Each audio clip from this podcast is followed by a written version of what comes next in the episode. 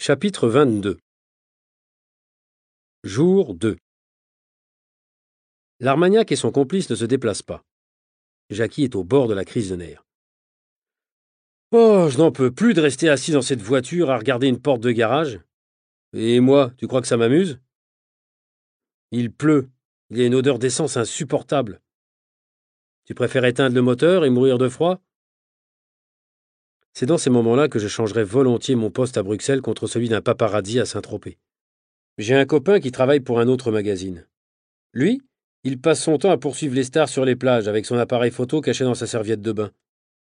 C'est un jeu. Les chanteurs et les acteurs vont en vacances à Saint-Tropez pour se faire voir et les paparazzis doivent faire semblant de les surprendre. Mais bon, c'est là toute la différence. Je suis un journaliste, pas un paparazzi.